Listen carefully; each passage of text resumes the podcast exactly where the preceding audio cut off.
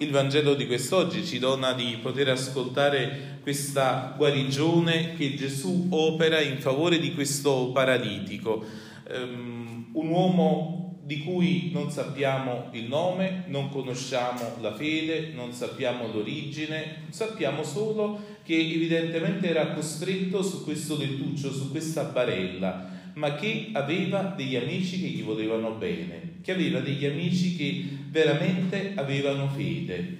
C'è Gesù accerchiato da tutte queste persone, anche da farisei e maestri della legge, oltre alle persone che già lo ascoltavano, e questi uomini che chiedono a Gesù la guarigione di questo paralitico non trovano come entrare nel luogo dove sta Gesù.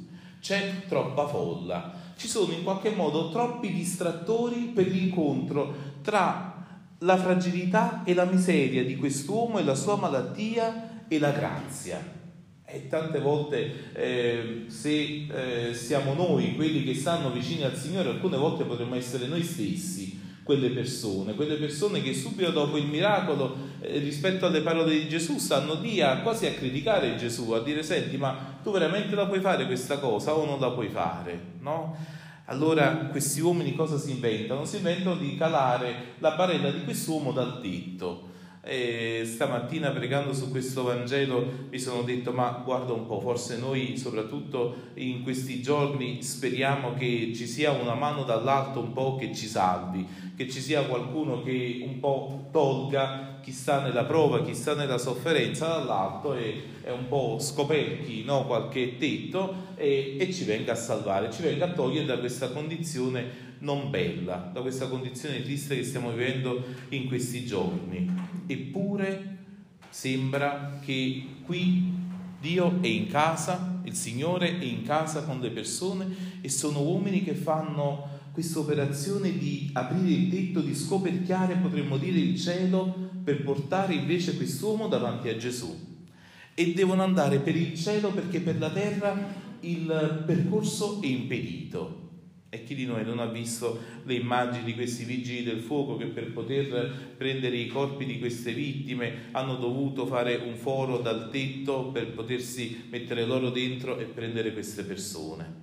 in qualche modo c'è l'opera di Dio che passa attraverso noi umanità che hanno che a cuore la sorte dell'altro uomo. E Gesù dice a, questo, a quest'uomo, vedendo la loro fede, disse, uomo, ti sono perdonati i tuoi peccati.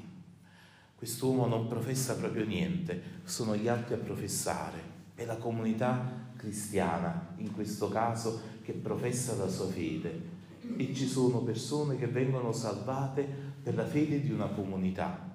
E credo che all'inizio, anzi già a metà di questo tempo di avvento, il Signore ci dà la grazia di poterci ricordare che esiste la preghiera di intercessione non solo per noi stessi, ma in modo tutto speciale per gli altri, per chi è costretto su una barella, per chi non si può muovere, per chi con i suoi piedi non riesce ad andare dal Signore ancora di più ci sono dei tappi, degli ostacoli. Allora credo che le preghiere sono due. La prima, quella di essere uomini che sanno calare altri dal tetto, che sanno trovare anche eh, in qualche modo strade prodigiose, tutti si rallegravano per questo prodigio anche insolite. E quando abbiamo, quando accogliamo il dono dello Spirito Santo, c'è la creatività, la creatività di fare il bene e chi è creativo? Eh, non chi boh, la butta là, ma chi trova altre strade per poter arrivare, strade nuove. E credo che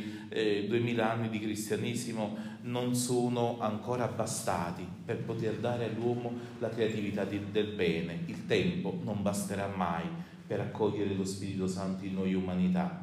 E allora chissà quanta altra strada abbiamo da poter compiere, da un lato per poter calare uomini dal tetto e dall'altro lato per essere, anziché persone che intrappolano Gesù, ponti di comunione tra noi e Dio. E allora che il Signore ci permetta di essere queste persone, come abbiamo ascoltato nel canto al Vangelo, che strappano via il gioco della schiavitù, Quell'uomo, da costretto sulla barella, è ormai libero, si porterà presso la barella per ricordarsi la guarigione che gli è stata operata. Ciascuno di noi ha una barella con sé, è il luogo dove il Signore ci ha amato. Il Signore ci chiede di non buttarla via, ma di portarla con noi a testamento del suo amore per noi.